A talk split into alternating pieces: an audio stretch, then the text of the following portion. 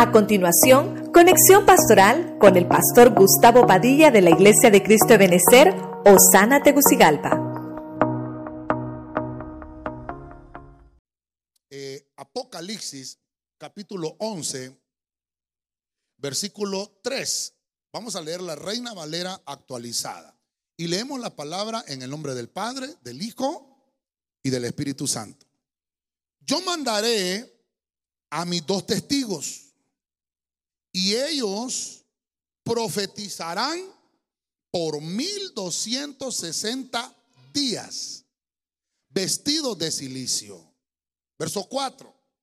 Ellos son los dos olivos y los dos candeleros que están delante del Dios de la tierra. Que el Señor añada bendición a su palabra. Voy a tratar de, desarrollar el tema, un tema bien álgido, complicado. Eh, creo yo que, bueno, es muy complicado hablar de esto, pero voy a tratar de desarrollarlo a la luz de la palabra. Igual vamos a leer la Biblia, ¿verdad? Y, le puse los dos testigos postulados, ¿verdad? Hay algunos postulados que vamos a hablar hoy. Diga conmigo postulados.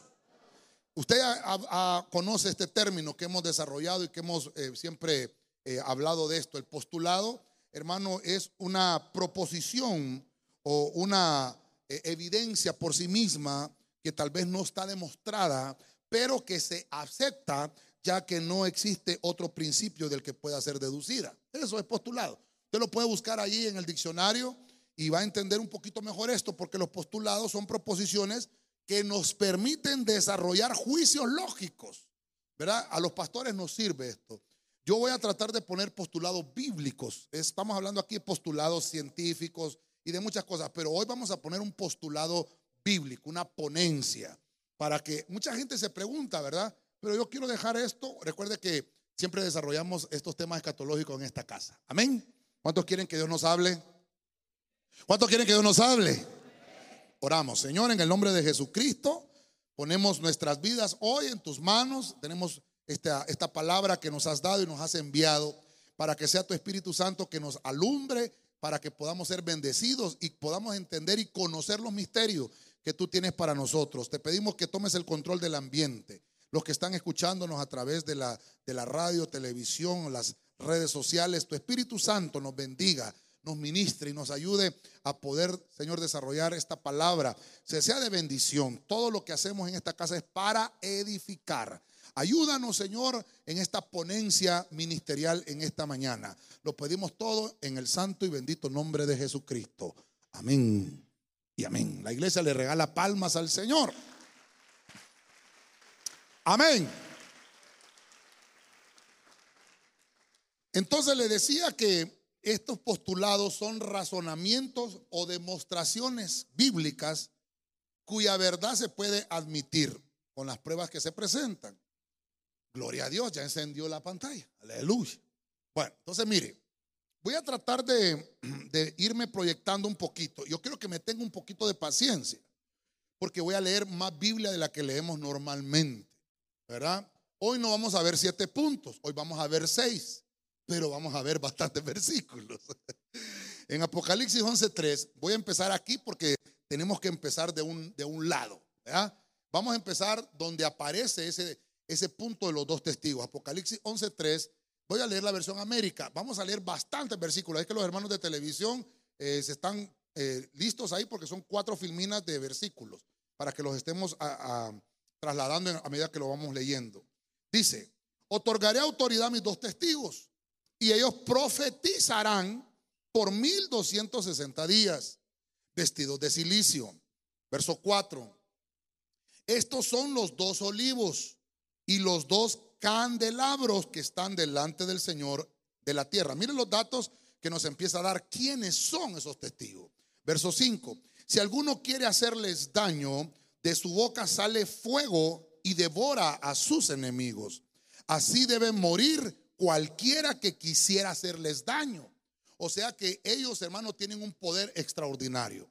Seguimos leyendo, verso 6. Dice, estos tienen poder para, para cerrar el cielo a fin de que no llueva durante los días en que ellos profeticen. ¿Cuántos días serían? 1260 días. Y tienen el poder sobre las aguas para convertirlas en sangre y para herir la tierra con toda suerte de plagas. Mire qué interesante. Todas las veces que ellos quieran, verso 7, cuando hayan terminado de dar su testimonio, la bestia que sube del abismo hará guerra contra ellos, los vencerá y los matará. O sea que no están muertos, están vivos y van a morir allí. Ahora, me llama mucho la atención de que hemos hablado de plagas. ¿Se recuerda? Eh, ya voy a poner la línea de tiempo, pero interesante, que también ellos traen plagas. O sea que cuando la iglesia se va, cuando suena el arpazo, se empiezan a desatar 11 plagas que vienen de parte de las tinieblas, pero no sé cuántas plagas traen estos testigos. Mire qué interesante. Ya, ya vamos a desarrollar esto. Sigamos leyendo. Vamos a ver más, más requisitos. Y sus cadáveres yacerán en la calle de la gran ciudad que simbólicamente se llama Sodoma y Egipto, donde también su Señor fue crucificado. Estamos hablando allá en Israel que lo llama Sodoma por todas las cosas que no están haciendo como nación, ¿verdad? Bueno, como nación espiritual llamada Israel, no como nación eh, eh, nacional, ¿verdad? Verso 9, y gente de todos los pueblos, tribus, lenguas y naciones contemplarán sus cadáveres por tres días y medio y no permitirán que sus cadáveres sean sepultados, no van a ser enterrados. Y terminamos acá con más, eh, con más detalles. Y los que moran en la tierra se regocijarán por ellos y se alegrarán y se enviarán regalos unos a otros. Ya lo hemos visto, ¿verdad? Será una Navidad larga, ¿verdad? Porque estos dos profetas atormentaron a los que moran en la tierra. Verso 11. Pero después de los tres días y medio, ah, verso 11, el atajo, ¿verdad? Pero después de los tres días y medio, el aliento de vida de parte de Dios vino a ellos. ¿Se acuerda que hablamos un tema del aliento divino? Mire, viene ese aliento a darles vida y se pusieron en pie y gran temor cayó sobre quienes los contemplaban. Ok, ¿por qué me dio la tarea de leer eso? No he puesto ningún punto todavía. Porque es interesante que sepamos qué características van a funcionar en ellos. Oiga, qué características, qué requisitos tienen estos, estos, ah, muy chiquita me hicieron esa, esa, esa, esa raya, hombre. Hay que servirnos con cuchara grande. No, hombre, mire, bórremela, bórremela aquí y hágamela toda hasta allá porque, sí, hombre, muy chiquita. Bueno, entonces mire, voy a poner entonces acá eh, el perfil. Ayer hablamos con los, los líderes, ¿verdad? El perfil del diácono, el perfil del anciano. Creo que los hermanos de televisión eh, solo les vamos a poner algunas cositas ahí y vamos a subir esa prédica para que todos sepamos cuáles son los requisitos de un diácono, de un anciano. Eso es importantísimo para la iglesia que sepa, ¿verdad? Que no es a cualquiera que se le da ese cargo. Ok, pero ahora, como está de moda los perfiles, ¿verdad? Veamos el perfil de los dos testigos. Según lo que acabamos de leer en la Biblia, encontré 10 cositas, ¿verdad? Pueden ser hasta 12, pero las sentí muy forzada, esas últimas dos, entonces las dejé en 10. Me gustó más el 10, ¿verdad? Dice que una de las cosas que van a hacer es que van a venir a profetizar, ¿verdad? Por 1260 días. 1260 días está hablando de un tiempo de un calendario israelita, porque nuestro calendario no, eh, súmeme, tres años y medio en nuestro calendario gregoriano, son 365 días por año, más eh, la mitad, y si fuéramos, si fuera un año, eh, ¿cómo se llama? ¿Cómo se le llama? Bisiesto, entonces los días fueran más para nosotros. Israel no tiene esa complicación. Israel esto lo he repetido siempre en los temas escatológicos. Es importante tener ese dato para desarrollar temas escatológicos. El tema escatológico es que Israel maneja su horario, hermano, diferente al nuestro. Es lunar. Cada mes en Israel dura 30 días. Entonces, cuando dice ahí 1260 días, lo está diciendo porque son 30 días por mes. Vamos a ver, hermano Aparicio. Son 1277.5 días. Ajá, 1200, o sea que no cabe, ¿verdad? Faltarían algunos dillitas ahí. Y la Biblia en, algunos, en algunas versiones dice 1260 días, en otros dice tres años y medio, pero son interpretaciones eh, parafraseadas que nos dicen tres años y medio. para que nosotros lo entendamos. Pero está, entonces está diciendo que ahí van a profetizar por tres años y medio. ¿Cuándo va a ser eso? En la tribulación. Ya le voy a poner ahí la gráfica en lo que el hermano me ayuda. ¿Qué más van a tener? Se van a vestir de luto. O sea que estos, estos testigos son los hombres de negro. Ah, es que las películas usted cree que las hacen así por así. Estos son los hombres de negro, los verdaderos hombres de negro, los dos testigos. Están vestidos de silicio, dice su versión. Número tres, ellos son, mire los datos, son dos olivos. O sea, tienen unción. Ellos tienen que tener testamentos, tienen que tener pactos. Ellos tienen que tener eso. Son dos olivos y dos candeleros. Mire ese dato importante. Número cuatro, fuego de la boca. Fuego de la boca. O sea, tienen palabra. Tienen palabra. Evitarán llover por 3.5. Ay, Dios santo. Ayúdenme ahí, hermanos. Pónganle años, por favor. Dios de la gloria. Bueno, mejor 1260 días, hombre. Bueno, mire, entonces dice que van, ellos van a hacer que se evite llover. Por, hermano, cuando ellos vengan no va a llover. No va a llover. ¿Se imagina? No van a haber plantaciones. Estamos hablando en todo el mundo. Van a convertir el agua en sangre. Van a tener ese poder. Tal vez, dice la Biblia, el, dato que da es que no es que en los tres años y medio no va a llover, pero dice que tienen ese poder y esa autoridad para hacerlo. Si ellos quieren cerrar las fuentes de las aguas, lo van a hacer. Les van a dar ese poder. Se les va a otorgar. Ahorita no lo tiene. Número seis, convertir el agua en sangre. Número siete, van a tener plagas en sus manos. Van a azotar a la humanidad con plagas. Hermano, por eso es el punto que le digo yo. La iglesia que se queda va a ser azotada. Ay, pastor, es que usted dice que se pueden salvar algunos en la tribulación, pues yo me quedo. Pues lo van a azotar. ¿A quién le gusta que lo azoten? ¿Verdad? Mire, estos testigos van a venir a azotar. Y dice que también serán muertos, los van a matar. O sea que están vivos. Los van a matar. Estamos en el punto 8. Una, un perfil que tienen estos, estos hombres es que no han muerto. Número 9, no van a ser enterrados. No los van a enterrar. Y número 10, van a resucitar, después de tres días y medio de haber muerto.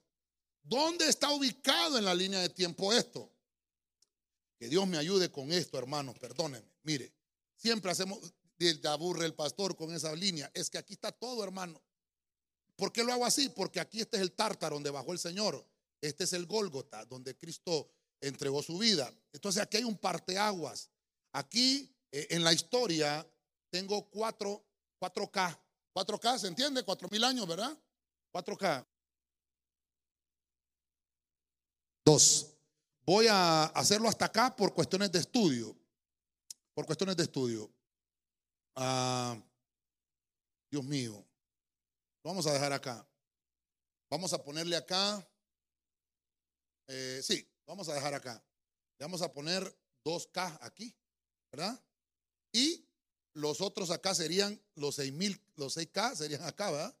Los 6000 años, para que tengamos el panorama. Estos, estos dos testigos los voy a desarrollar con usted ahorita en toda esta línea de tiempo. ¿Dónde se van a mover ellos? Ellos se van a mover en este punto. Ellos van a, ellos van a estar activos. Voy a usar otro, otro, este perfil. No he entrado todavía al tema, hermano. Solo perdóneme que es importante que entendamos esto.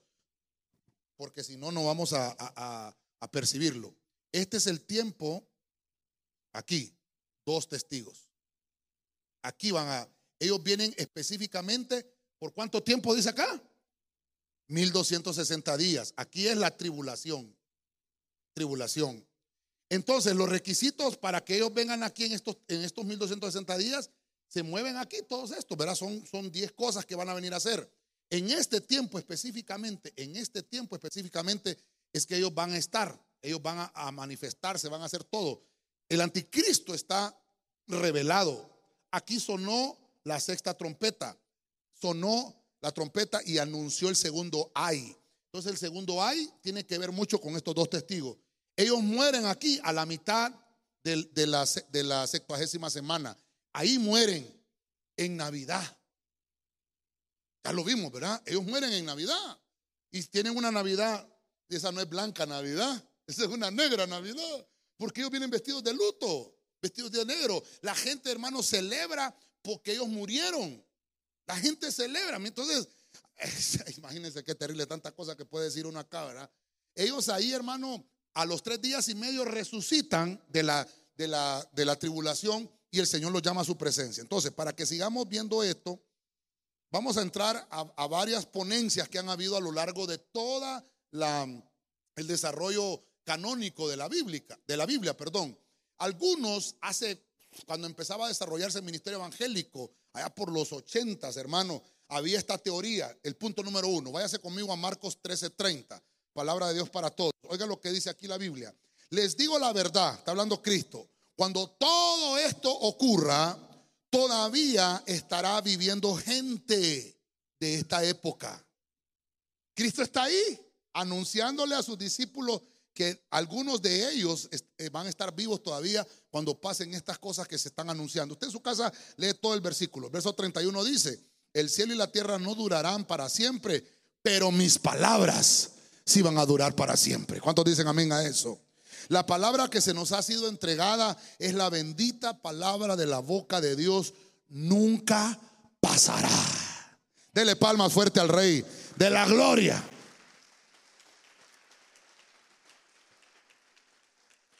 Entonces, el primer punto es que pensaban los estudiosos cuando comenzaban la revelación, pensaba que cuando la Biblia estaba hablando de los dos testigos, se estaba hablando de dos testamentos, de dos pactos, de uno antiguo y de uno nuevo.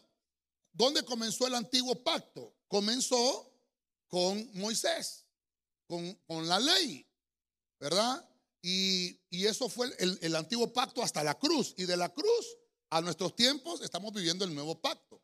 Entonces ellos pensaron que eran dos pactos, pero por eso le puse Antiguo y Nuevo Testamento, porque la palabra de Dios es una palabra viva, pero para que usted y yo podamos entender esto, no puede ser el Antiguo y Nuevo Testamento los dos testigos. ¿Por qué?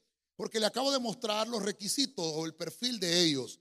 Dice que las vestiduras son de silicio en Apocalipsis 11:3, mientras que las escrituras no están vestidas. No puede ser eso.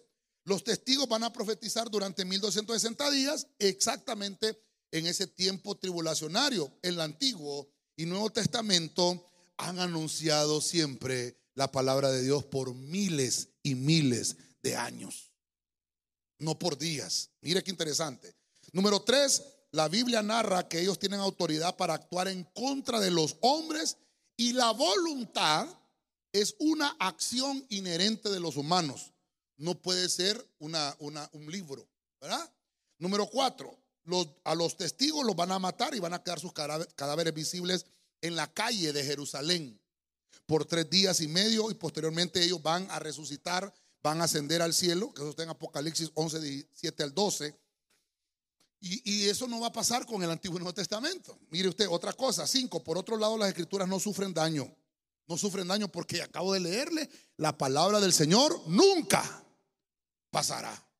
Todo lo que está anunciado va a suceder, pero la palabra nunca pasará. Entonces, cuando notamos por lo menos estas, estas diferencias, que las escrituras no sufren daño, que, cosas que todo lo que podemos ver no son eh, cosas eh, físicas, hablando de textos, sino que son personajes. Entonces, al notar esta diferencia, la mayoría de los estudiosos coincidieron en que tienen que ser personas. Dicho esto, pasamos al punto número dos. Entramos en materia. Cuando se empezó a investigar entonces en la Biblia, hay varios, hay varios personajes en la Biblia que no han muerto muchos personajes. Pero de los que tenemos Biblia, para decir que no han muerto, voy a empezar con este, con Enoch.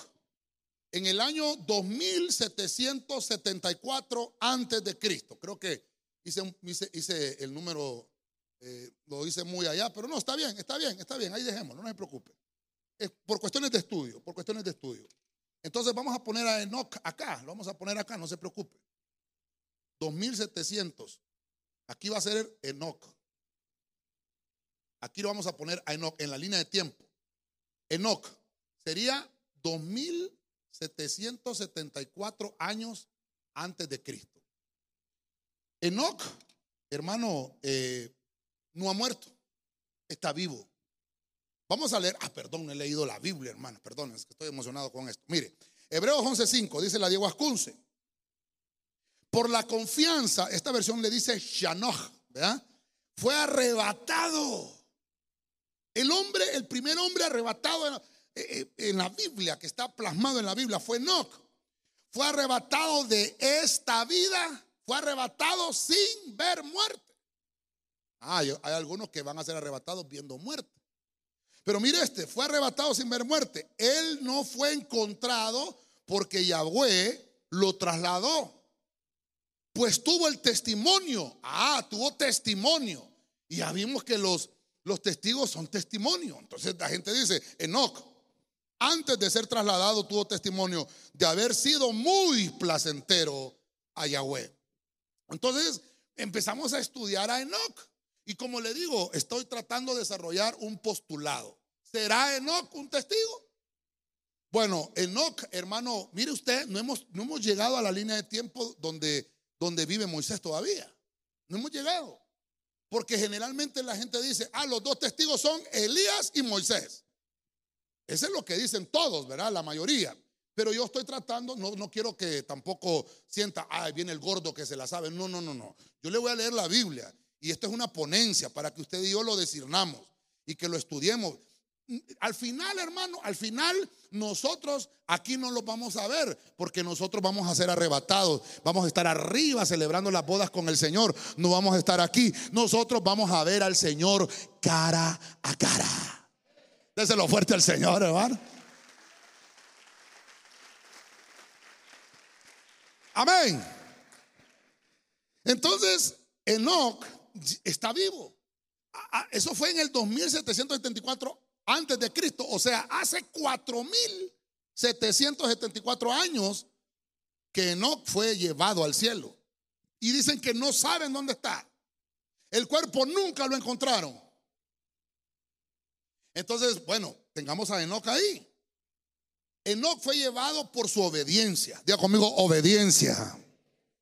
Entonces la obediencia es algo, hermanos, que tremendo hablar de la obediencia, tanto que nos hemos llevado en estos días hablando de la obediencia. Pero nuestra obediencia, hermanos, da testimonio aquí en la tierra y también da testimonio en la esfera celestial, porque la obediencia siempre tiene recompensa. Sea obediente, sea obediente y Dios lo va a recompensar. Amén. No sea obediente y siempre lo van a recompensar. Pero la obediencia trae, trae cosas buenas. Entonces, a Enoch lo vamos a dejar ahí porque estamos encontrando que, que hace 2774 años antes de Cristo él fue llevado. Lo tenemos ahí. ¿Podrá ser un testigo? Bueno, ya hemos visto eh, todas las, las señales y los prodigios que hacen los testigos. Número, punto número tres, otra ponencia. Moisés. Veamos a Moshe. Veamos a Moshe. Dice Josué 1.2, Josué 1.2, nueva traducción viviente. Mi siervo Moisés ha muerto. Por lo tanto, ah, decretos, ¿verdad? Ha muerto. Por lo tanto, ha llegado el momento de que guíes a este pueblo. Le está diciendo el Señor a Josué que guíes a los israelitas a cruzar el río Jordán y a entrar en la tierra que les doy. Le estoy poniendo Josué 1.2 porque eh, eh, en realidad el versículo está, eh, Dios santo hermano, no lo traje, pero en realidad el versículo está en Deuteronomio, cuando dice que Moisés murió. Dios santo, ahí tal vez más adelante creo que lo tengo.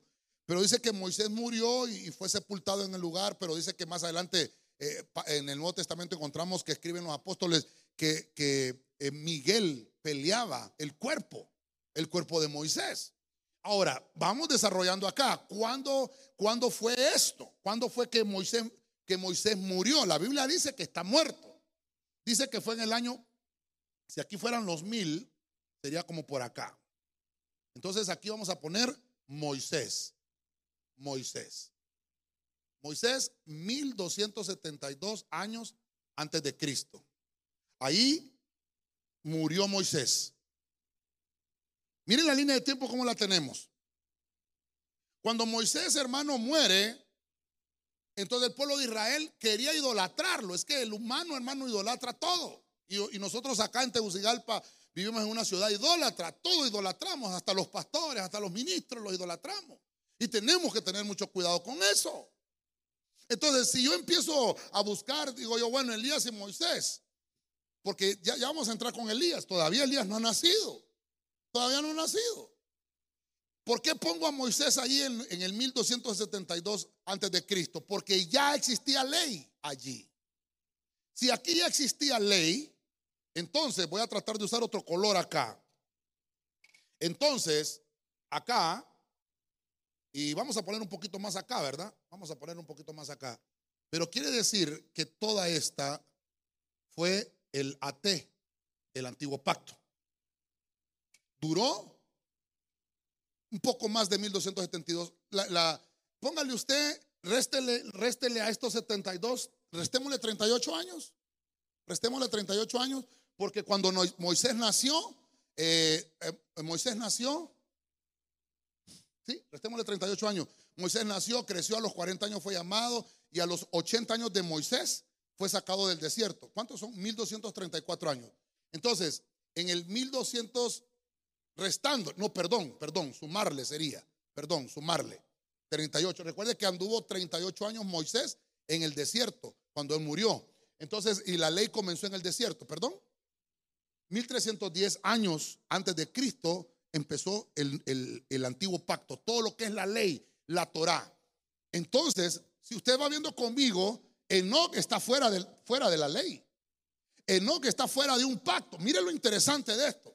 Por eso es importante que vayamos viendo, eh, eh, la, siempre, siempre es importante en un tema escatológico desarrollar la línea de tiempo para que nos ubiquemos y podamos entender de una mejor manera cómo la Biblia nos está dando una interpretación. Entonces, aquí vamos a ponerlo, sería acá el, el, Nuevo Testamento. O el Nuevo Testamento o el Nuevo Pacto. Entonces, mire usted, ¿por qué los dos testigos no pueden ser estos dos, verdad? No pueden ser. E, es el primer punto que habíamos visto, el Antiguo y Nuevo Testamento. Eh, no, Enoch está fuera de los pactos. No había ley. No había nada de eso. Él, él está en otra dispensación. Sin embargo, Enoch fue arrebatado. Está vivo todavía. Amén, hermano. Ahora, Moisés está muerto. Mi siervo Moisés ha muerto. Dígame. ¿Perdón? ¿Judas 9? Está la lucha en Judas 9, sí. Es que si no, no vamos a, llegar a donde quiero llegar. Pero ahí lo busca en casita. En Judas 9 está cuando están peleando el cuerpo de Moisés. Porque, porque lo que, el, el enemigo lo que querían, dicen algunos estudiosos, es eh, idolatrar a Moisés. Entonces, mire, si nosotros morimos con Cristo, en nuestro corazón, tenemos la certeza que vamos a resucitar al sonar del arpazo. Si usted, si usted y yo, hermano, si nosotros morimos, porque el temor de la gente hoy es morir, ese es el temor. ¿Por qué hay iglesias vacías? Porque la gente tiene miedo a morirse. Imagínense. ¿Por qué, hermano, estamos viviendo tiempos tan complicados y difíciles que hoy se levantó esta cepa, hoy se levantó la otra cepa, hoy es la Omicron, mañana a saber cuál va a ser? Dios santo. Bueno, porque lo que el enemigo quiere es introducir temor, miedo, porque el miedo paraliza, ya lo hemos predicado. Pero usted y yo tenemos que tener la confianza. Mire que Moisés murió, tuvo que morir, se lo tuvo que llevar el Señor, pero está obviamente en el cielo. Y si vivimos, para Dios vivimos. Y si morimos, para Dios morimos. Ya sea que vivamos, ya sea que muramos, somos del Señor. Ahora, si usted murió o tiene un familiar, se lo he repetido muchas veces, usted tiene esperanza porque nuestra redención se acerca al sonar la trompeta del arpazo. Déselo fuerte al Señor, hermano.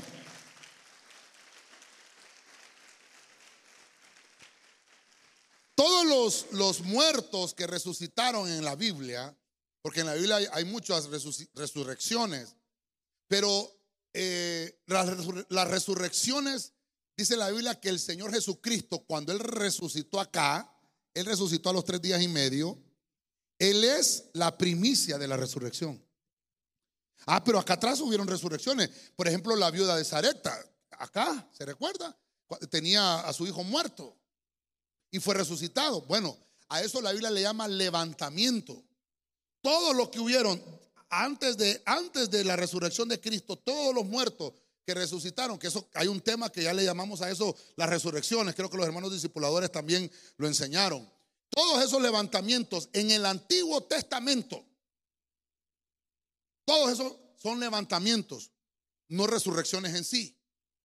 Las interpretaciones del, del, original le pusieron resurrección, pero en realidad está hablando de un ejeiro. Es un levantar, es un ponerse de pie, es un despertar. Eso es lo que sucedió, pero no resurrecciones. Ahora, ahora, si entonces pensáramos por qué Moisés aplicaría a ser eh, un testigo, pero está muerto. El testigo tiene que morir acá. Aquí va a morir, pero él ya está muerto, no puede morir dos veces. Hay un versículo, no los traje todos porque si no, no nos vamos hoy. Pero dice la Biblia, está establecido para los hombres que mueran una sola vez y después el juicio. Entonces se tiene que cumplir esa ley en Moisés. Ahora, Enoch es un caso especial porque está fuera de los pactos. Moisés está muerto, ya cumplió el parámetro de tierra, pero Enoch tiene que pasar algo con él. Ahora, voy a avanzar entonces, voy a avanzar. Número cuatro, otra ponencia. Malaquías 4.5, nueva versión española. Acompáñeme. Este, este Elías tiene el 99.9 que es testigo.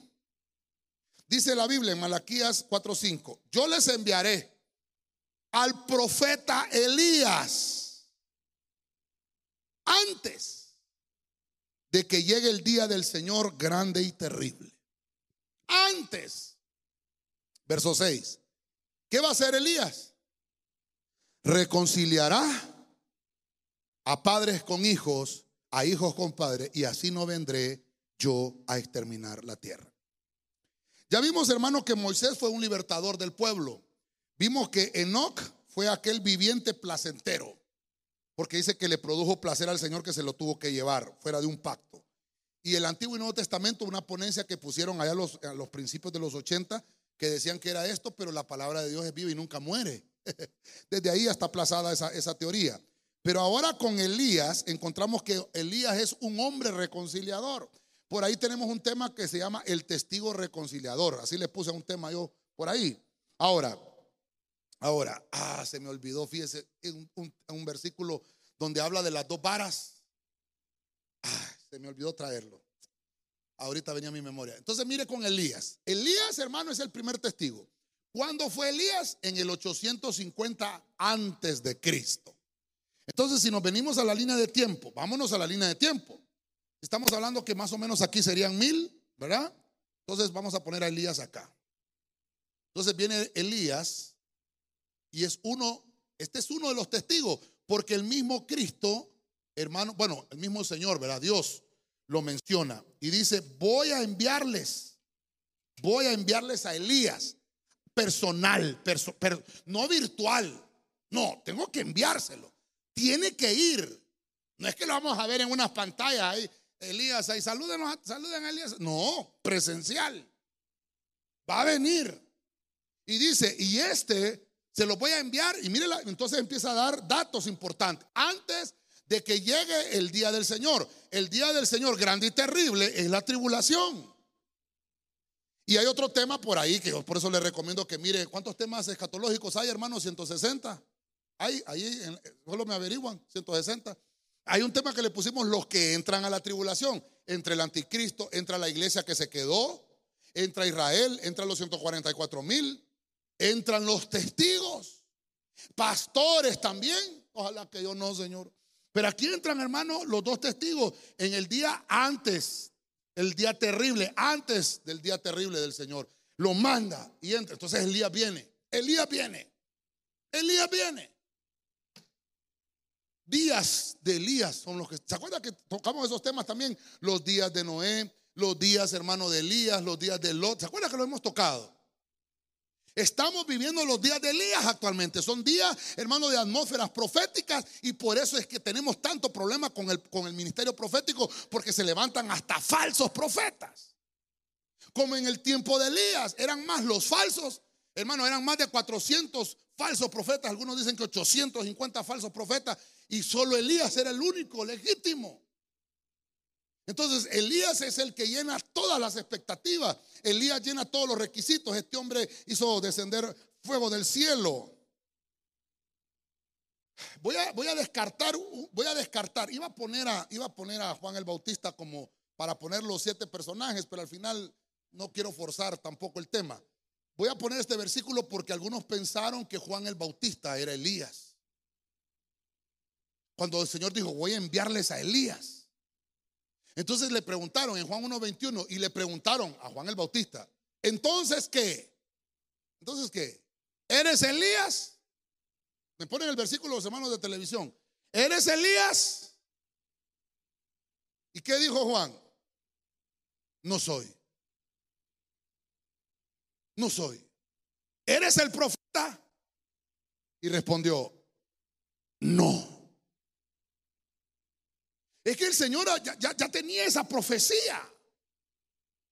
Ya la tenía. Tengo que enviarles a Elías, porque Elías fue, no le pongo el versículo, usted ya lo conoce, porque si no vamos a estar leyendo más Biblia, ¿verdad? Pero usted conoce el versículo, y fue llevado Elías en un torbellino. Y decía Eliseo, Padre mío, Padre mío, carros de fuego. Y se llevaron a Elías. O sea, Elías no ha muerto. Entonces, y, obviamente, hermano, tenemos toda la Biblia para decir que el Señor está diciendo, les voy a enviar a Elías.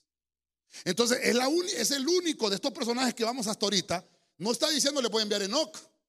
No está diciendo le voy a enviar a Moisés. Pero dice, sí, les voy a enviar a Elías. Ese sí va. Ese es titular, ese tiene el 10 en la espalda. Va para allá. Se lo voy a mandar. No ha muerto. Tiene que venir a morir. Ok. Voy avanzando. Estoy aprovechando el tiempo, hermano.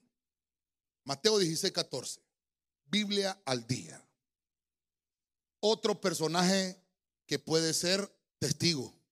Jeremías. Vamos a la Biblia. Mateo 16, 14. Y ellos dijeron, unos que eres Juan el Bautista. Otros dicen que eres Elías, a Cristo. Ya no le decían a Juan, porque a Juan estaba muerto, le habían volado la cabeza.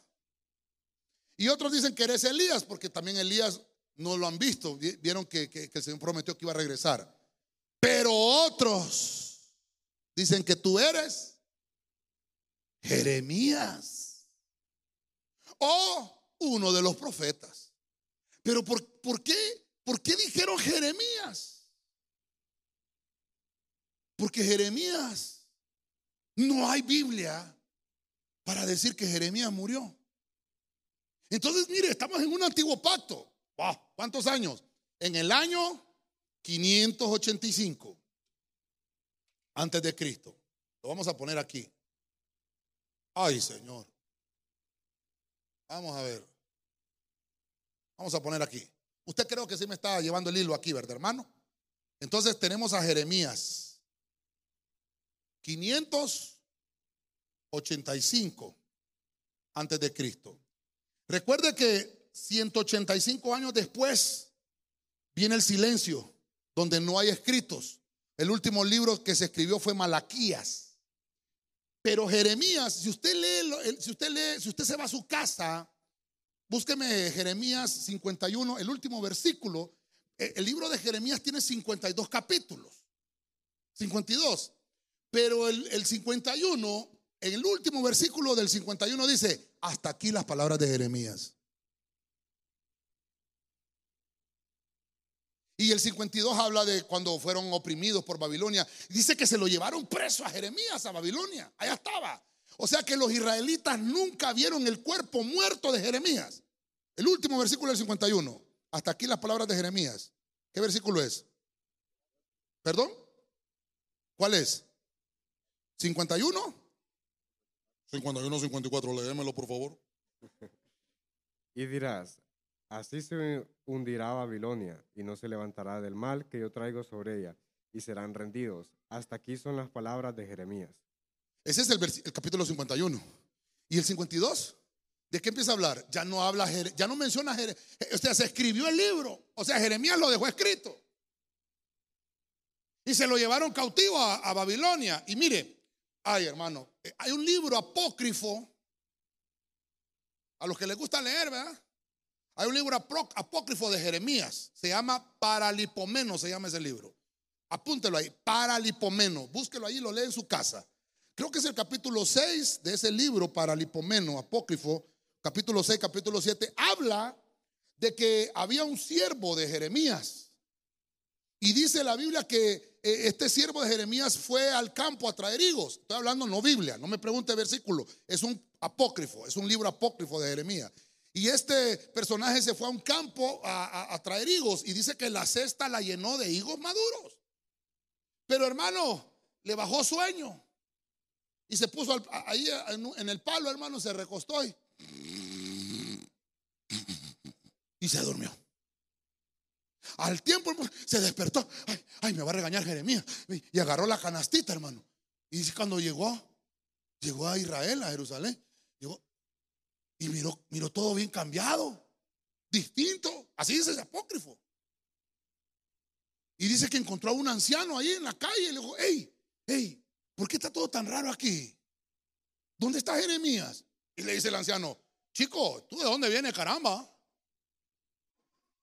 Aproximadamente, dice ese libro, aproximadamente, algunos 65 años habían pasado. Ese tipo, estoy leyendo un apócrifo ahorita, estoy citándole un libro apócrifo. Aproximadamente fueron 65 años que fue trasladado en el tiempo. Se metió en un galgal. Y dice que le dijo el anciano, Jeremías hace 65 años que está preso en Babilonia. ¿Cómo? Caramba, recorcholis. Chispita, dijo aquel. ¿verdad? Vaya, léalo usted. Ahora, yo no encuentro, mire, lo terrible de esto es que entonces hay libros rabínicos donde creen que Jeremías no ha muerto. Si usted busca en el Google fallecimiento de Jeremías, le van a poner año 585 ant- antes de Cristo. ¿Por qué? Porque esa fue la última vez que él escribió. Si usted pone muerte de Enoch, le va a salir, pero la Biblia dice que Enoch está vivo. Está conmigo, hermano. Ay, hermano. Esto es tremendo. Hermano, en el antiguo pacto habían promesas y habían arrebatamientos de personas que no veían muerte. Cuánto más nosotros que estamos en un mejor pacto tendremos vida juntamente con la resurrección de nuestro Señor Jesucristo. Déselo con fuerza al Rey de la Gloria, hermano. Por eso a Jeremías se le llama el profeta misterioso. Era llorón, pero también misterioso. Te escogió entonces a ti el Señor y a mí, igual que a Jeremías. Porque Jeremías le dicen, te escogí antes de la fundación del mundo. Igual nos sucede a nosotros. Dios nos ha escogido antes de la fundación del mundo para ejecutar grandes planes divinos. Por eso es que el mismo Cristo dijo, cosas más grandes de las que yo hice van a ser ustedes. Eh, Usted no vale cualquier cosa. Ok. El punto es este, que hay un versículo interesante en Deuteronomio 18, 18, nueva traducción viviente. Véngase conmigo. Levantaré un profeta como tú, le está diciendo a Moisés. Levantaré un profeta como tú de entre sus hermanos israelitas. Ah, está diciendo israelita. Recuerde que uno de los perfiles del testigo es olivo que es olivo, que es candelero. Ah, es del antiguo pacto. Entonces Enoch está descalificado. No es Enoch. Elías llena los requisitos. Ah, Moisés está muerto. ¿Y Jeremías? Entonces dice, voy a levantar uno de tus israelitas. Entonces Jeremías es este. De que está hablando de Deuteronomio. Porque dice, pondré mis palabras en su boca y él dirá al pueblo todo lo que yo ordene. Ese versículo se lo traigo porque los rabínicos toman ese versículo para decir en los comentarios, aquí se habla de Jeremías. Entonces quiere decir, si empezamos a ver, ah, pero es que, pastor, pero es que dice que los testigos van a convertir el agua en sangre y el que convirtió el agua en sangre era Moisés. Ajá, y, esa, y esa profecía, voy a levantar uno como tú, Moisés. No solo vos podés convertir el agua en sangre. Voy a levantar uno como vos, Moisés. No solo vos podés llamar las plagas. Voy a levantar uno. Ah, pastor, ahí está hablando de Elías. Bueno, yo le estoy diciendo lo que dicen los comentarios. Dicen que Jeremías. Por eso es que ya le leí el versículo en Mateo, cuando le dijeron, Señor, algunos dicen que tú eres Jeremías. Por esos escritos rabínicos. Dicen, eres Elías, eres Jeremías. Ahora, ahora, ¿por qué no le preguntaron o por qué no le dijeron a Juan el Bautista, ¿eres tú Jeremías? No, le dijeron a Juan el Bautista, tú eres Elías. Y a Cristo le decían, este es como que es Jeremías. O sea, que él dice que es este sería Jeremías. Entonces quiere decir, hermano, perdóneme, perdóneme, estoy hablando Biblia. Hay personajes en el antiguo pacto que no vieron muerte. Y aparte del antiguo pacto, este no que no vio muerte. Si usted me trae un versículo, mándemelo, ¿verdad? Si usted encontró un versículo ya donde dice, pastor, aquí dice que murió Jeremías, me lo manda. Pero no lo, busqué, lo busqué, lo busqué, lo busqué y no lo hallé. Voy, voy aterrizando, voy aterrizando. Juan 21, 23. Biblia pechita. Vuelvo a, decirle postulado. Amén, hermanos. Todas estas ponencias, la ponencia del Antiguo y Nuevo Testamento, la ponencia de Enoch, la ponencia de Moisés, la ponencia de Elías y la ponencia de Jeremías. Pongo la, sexta ponencia. Juan. En el año 101 después de Cristo murió Juan. Más de 90 años tenía Juan cuando murió. Dice, dicen los, los escritos, ¿verdad? Pero mire lo que dice la Biblia. Juan 21, 23, Biblia pechita.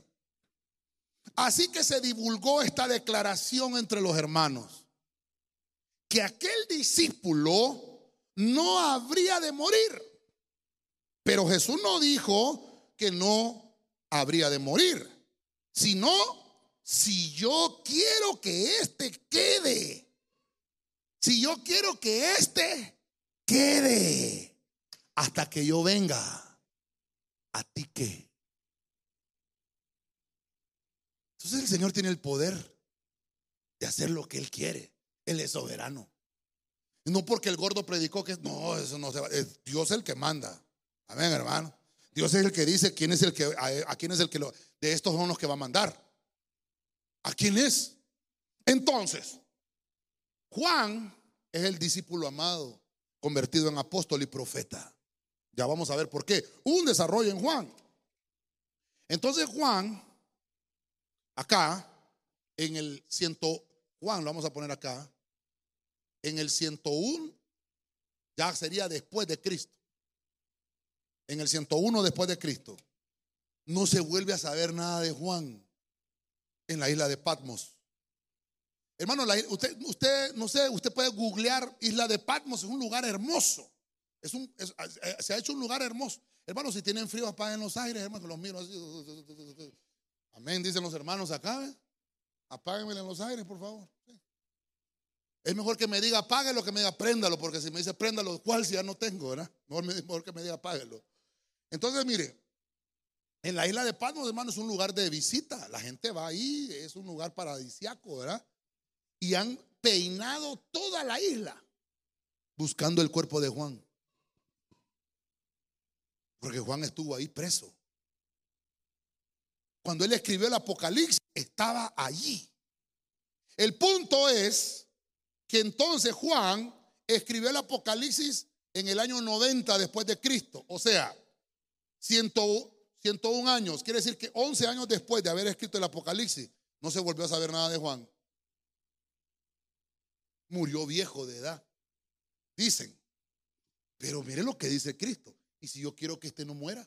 Dice, que, no es que decía que no había que morir, sino que dijo, si yo quiero que este se quede Ah, esto está terrible, ¿verdad? Que se quede hasta que yo regrese. Entonces ahí hay, un, un clic, ¿verdad? Puede ser un testigo, Juan. ¿Por qué? Ah, porque dentro del nuevo pacto encuentro la pista de Juan que no ha muerto. Encuentro una pista. Usted me dirá, pastor, ¿en serio dice usted eso? Era el discípulo amado. Voy a aterrizar aquí. Este versículo es toral para que entendamos quiénes son los testigos. Es toral. Esto es el- el- la transfiguración. Esto está en, en Marcos, está en Mateo, está en Lucas. Pero voy a tomar Marcos 9.2, la nueva traducción viviente. Dice, seis días después, Jesús tomó a Pedro, a Santiago y a Juan y los llevó a una montaña alta para estar a solas. Mientras los hombres observaban, la apariencia de Jesús se transformó. Verso 3. Y su ropa se volvió blanca, resplandeciente, más de lo que cualquier blanqueador terrenal jamás podría lograr. Amén, dirían las hermanas, necesitamos de blanqueadores, pastor. Ahí en el cielo se lo van a entregar.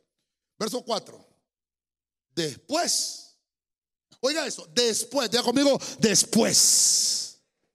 Dígalo fuerte, después. Después de la transfiguración, aparecieron Elías y Moshe y Moisés. Y comenzaron a conversar con Jesús. Entonces,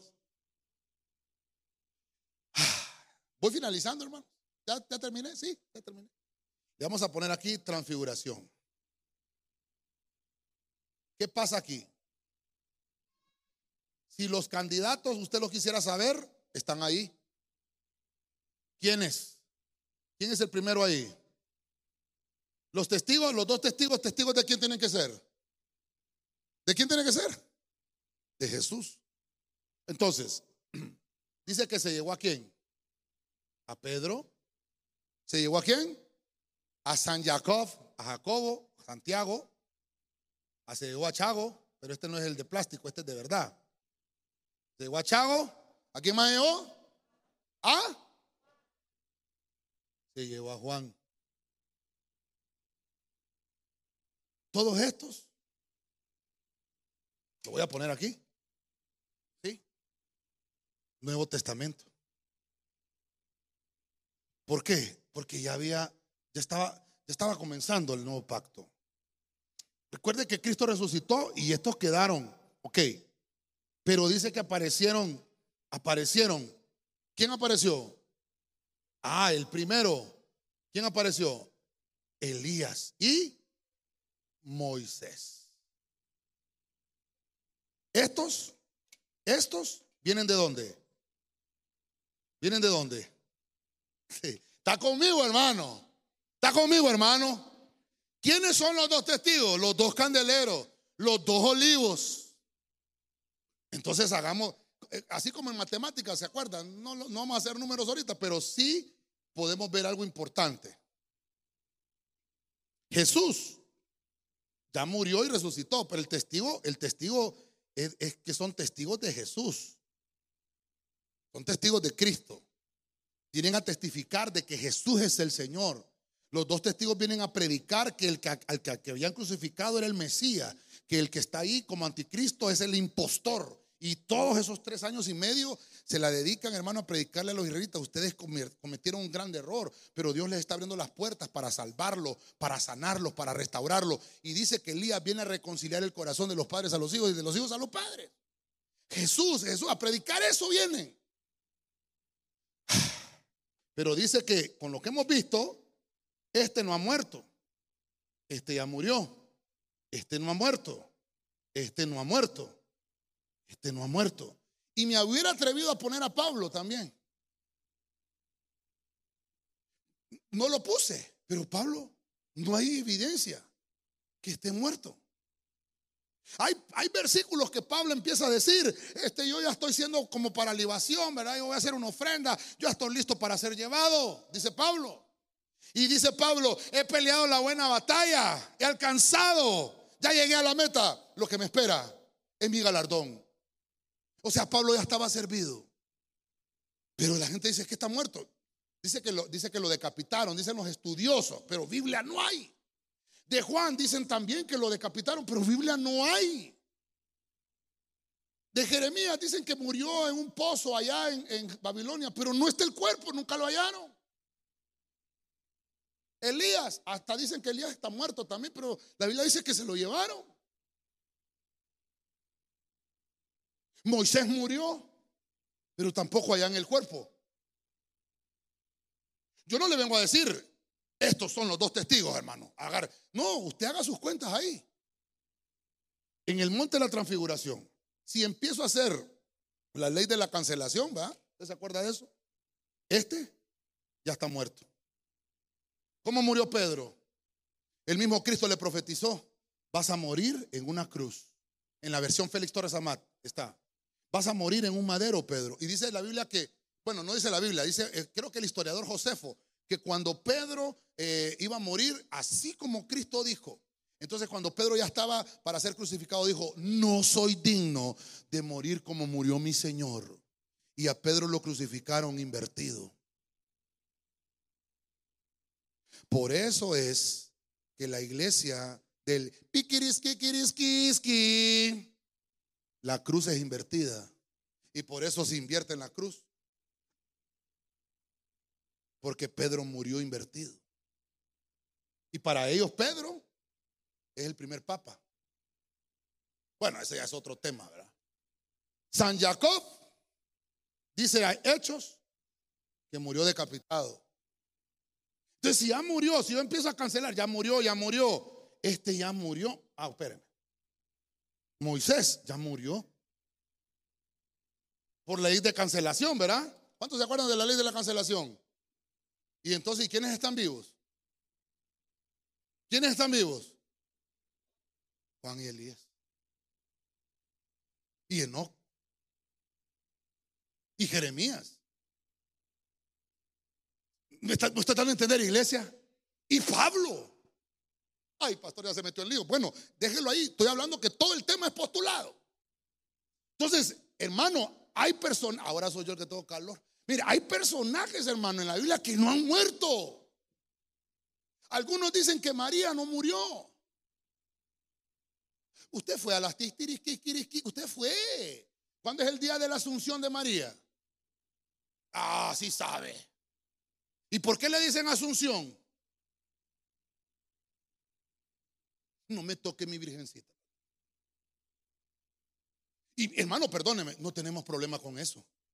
Si Dios utilizó a esa mujer para que viniera el Salvador del mundo. ¿Cuál es el problema? Está bien, no murió. No nos vamos a ir al callejón de las trompadas por eso. ¿Y por qué digo que sí? Porque también hay otros hombres en un antiguo pacto que no murieron. El punto es los dos testigos. ¿Y quiénes son entonces? ¿Por qué voy a reforzar a Juan? Porque hay bastante Biblia. Tal vez no le voy a leer todo lo que tengo que leerle, solo un versículo más y nos vamos. ¿Me ayudan con el piano, por favor? Apocalipsis 10:11. Entonces me dijeron, año 90 después de Cristo, entonces me dijeron, tienes que profetizar. ¿Qué es lo que van a venir a hacer los testigos? ¿Cuál fue la primera característica? Les voy a dar poder para profetizar por 1260 días. Búsqueme Apocalipsis 1, donde dice, donde dice Juan, ay, ese no lo traje, también se me olvidó que planchero era. Donde dice Juan, yo con los de la tribulación, dice, algo así dice ahí. Está diciendo Juan, yo voy a venir a la tribulación. Ay, hombre. Mire, leamos aquí que no he terminado de leer esto. Tienes que profetizar de nuevo. ¿Cómo dice? Mire, por eso le trae esa versión. ¿Cómo va a profetizar? ¿Cómo va a profetizar? De nuevo, pero ¿cómo? Ahorita se amenaza la profecía. No, la, ahorita la profecía es para edificar, exhortar y consolar. ¿Cuándo no van a haber dones? Hermano, está conmigo, hermano, perdóneme. Ahorita es el punto aquí para cerrar esto. ¿Cuándo es que no van a haber dones? Dice la Biblia, pero los- las profecías cesarán. Las lenguas se acabarán. ¿Cuándo se van a acabar? ¿Cuándo se van a acabar? Vámonos pues a la- nuestra línea de tiempo. ¿Cuándo cesa la lengua? ¿Cuándo, ¿Cuándo cesan las manifestaciones? Cuando la iglesia se fue en el rapto. ¿Quién es la que tiene los dones? ¿Quién es la que tiene los dones? La iglesia. Entonces desaparecieron los dones, ya no hay profecías. Ya no hay revelaciones, ya no hay dones de, visión, ya no hay dones, de- ya no hay dones, ya no hay dones de servicio. Hermano, entonces son pocos los que quedan habilitados para predicar en un tiempo tribulacionario. Y entonces dice Dios, entonces voy a tener que enviar a mis dos testigos para que profeticen. Pero ya la profecía es amenazante. Vas a tener que ir a profetizar de nuevo, amenazando a muchos pueblos, naciones, lenguas y reinos, con plagas. Ay, mire, hermano, cabalito, eso me sonó ya el verso. Pues de aquí me faltan como 25 minutos para ministrar y todo lo demás. ¿Cuál es el versículo? ¿Uno? Ah, mira que no lo traje. No sé si los hermanos allá en televisión me pueden hacer ese gran favor. 1.9 de Apocalipsis, versión de las Américas. Yo, Juan, vuestro hermano y compañero en la tribulación, en el reino y en la perseverancia en Jesús, me encontraré en la isla llamada Patmos a causa de la palabra de Dios y del testimonio de Jesús. Ponelo, papi. Yo, Juan, compañero con ustedes. ¿A dónde? ¿A dónde? Compañero con ustedes, ¿a dónde? En la tribulación. Se me olvidó ponerlo, perdónenme. Y no le traje el otro de los callados, de los dos callados. Se me olvidó, pero es que hay tanta cosa. Mire, tendremos que hablar en otro momento de esto. El Señor habló, mire, búsquelo en su casa, Mateo 16, 28, que tampoco lo traje. Dijo el Señor que algunos de sus discípulos no verían muerte. Ahorita le estoy poniendo a Juan y le puedo poner a Pablo también, sin problema. Y María, sin problema, discípulo de Cristo, amén. Por lo menos tres le puedo decir. Cuando Cristo estaba hablando ahí, algunos de ustedes van a estar vivos todavía. Pastor, ¿qué locura es esa? Es una locura, porque no me avergüenzo del Evangelio, porque es poder de Dios para el que cree, al judío primeramente y después al griego, porque todo aquel que cree en Jesucristo, dice la Biblia, tiene vida nueva. Dele palma fuerte al Rey de la Gloria, hermano.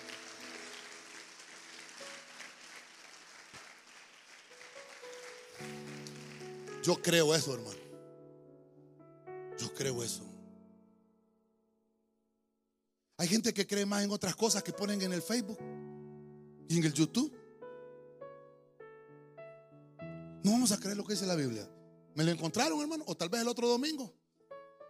Dios te ha amado tanto que envió a su Hijo Jesús para pagar todo el precio de pecado y de maldición sobre tu vida. Yo, Juan, ponémelo ahí, papi, en la tele también. Vuestro hermano y compañero en la tribulación. Entonces, ¿será todavía Elías y Moisés? Porque el punto está en esta transfiguración. ¿Quiénes observaron esta transfiguración? Estos personajes. ¿Quiénes son los que pueden venir a testificar con certeza? Entre estos personajes. Y si hacemos la ley de la cancelación, entonces puedo decir, tengo uno del Antiguo Testamento, Elías. Estoy eliminando a Jeremías y estoy eliminando a Enoch. ¿Qué trato va a tener Dios con ellos? No sé, pero tienen que morir porque está decretado que el hombre muere una vez y después el juicio. ¿Dónde van a tener que morir? En alguna parte de la línea teológica, perdón, de la línea escatológica, van a tener que morir. No me pregunten, no tengo esa respuesta. Porque está decretado que todos mueran. Y del Nuevo Testamento, dentro de la, transfiguración, no estaba, no estaba María, no estaba Pablo, ni tan siquiera. Pablo era contemporáneo con Jesús, porque Pablo nació en el año 6 después de Cristo. Era contemporáneo. Y dice eh, dicen los estudiosos que Pablo no se volvió a saber nada después del año 67 después de Cristo. No se volvió a saber nada de Pablo. Pero Pablo no estaba en la transfiguración. Al que encuentro es a Juan. Postulado. Al que encuentro es a Juan. Y mire cuántos versículos estamos leyendo. Usted me dijo otro versículo. Dice mis dos olivos. Zacarías, póngame, ¿qué hicieron? El, se lo. ¿Qué dice el versículo? ¿Qué dice? Vamos a ver. Entonces hablé y le dije, ¿qué son estos dos sí, de la vara, ¿Qué son estos dos olivos a la derecha y a la izquierda del, del candelabro? Hablé por segunda vez y le dije, ¿qué son las dos ramas de olivo que están junto a los dos tubos de oro que vierten de sí el aceite dorado? Y me respondió diciendo, ¿no sabes qué son estos? Y yo dije, no, Señor mío. Entonces él dijo, estos son los dos ungidos que están de pie junto al Señor de toda la tierra. Eh, eh, ¿Qué, perdón? ¿Ah? Zacarías, mándeselo a los de televisión que me lo pongan. Con eso finalizamos. Ahí está. ¿Y la telea qué dice? Entonces yo le pregunté al ángel qué significan los olivos que están a los lados del candelero y qué significan las dos ramas de olivo, porque están juntos a los dos tubos de oro por donde pasa el aceite.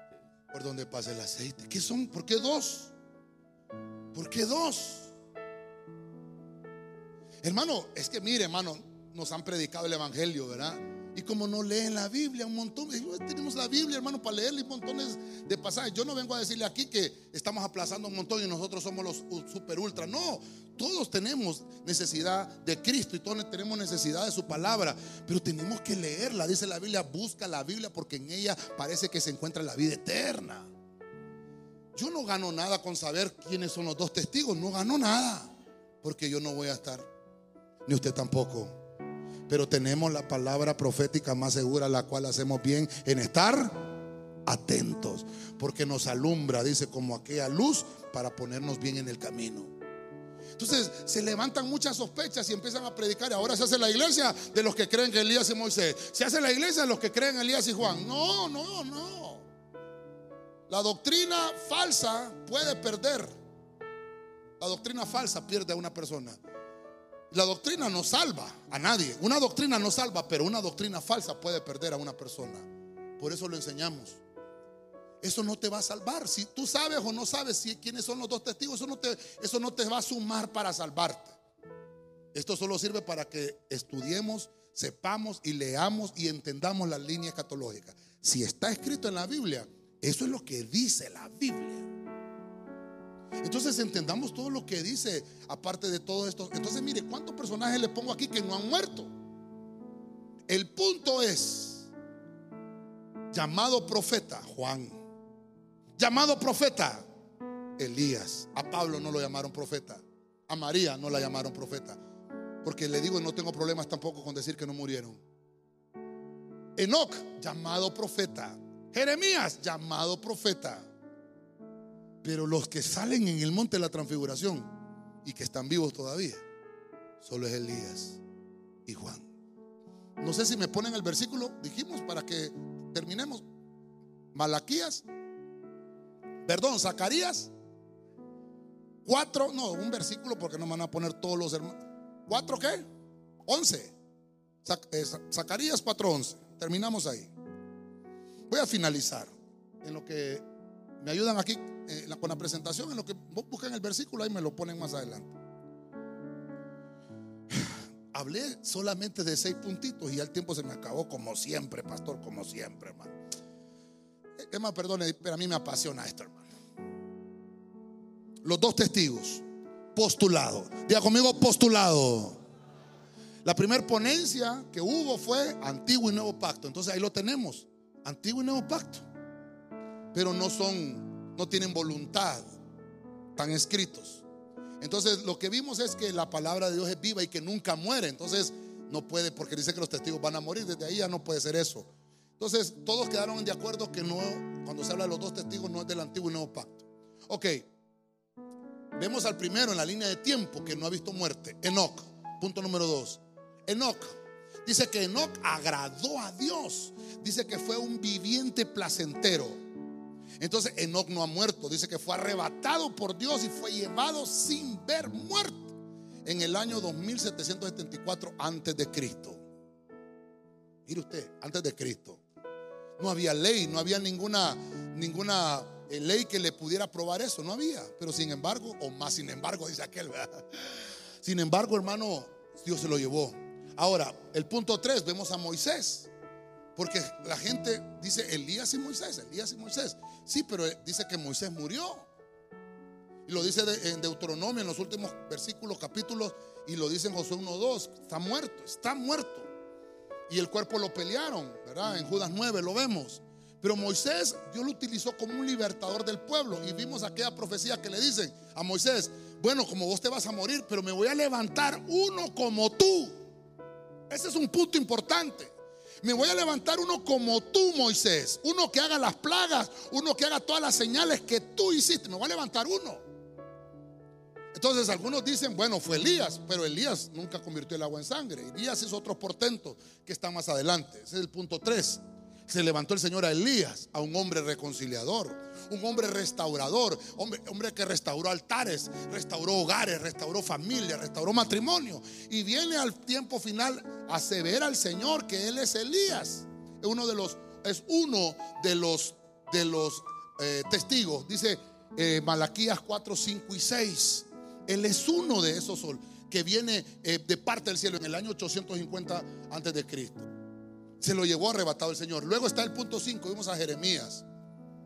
Jeremías, hermano, en el capítulo 51 de Jeremías, en el último versículo, escribió sus últimas palabras, pero nunca se sabe más de Jeremías.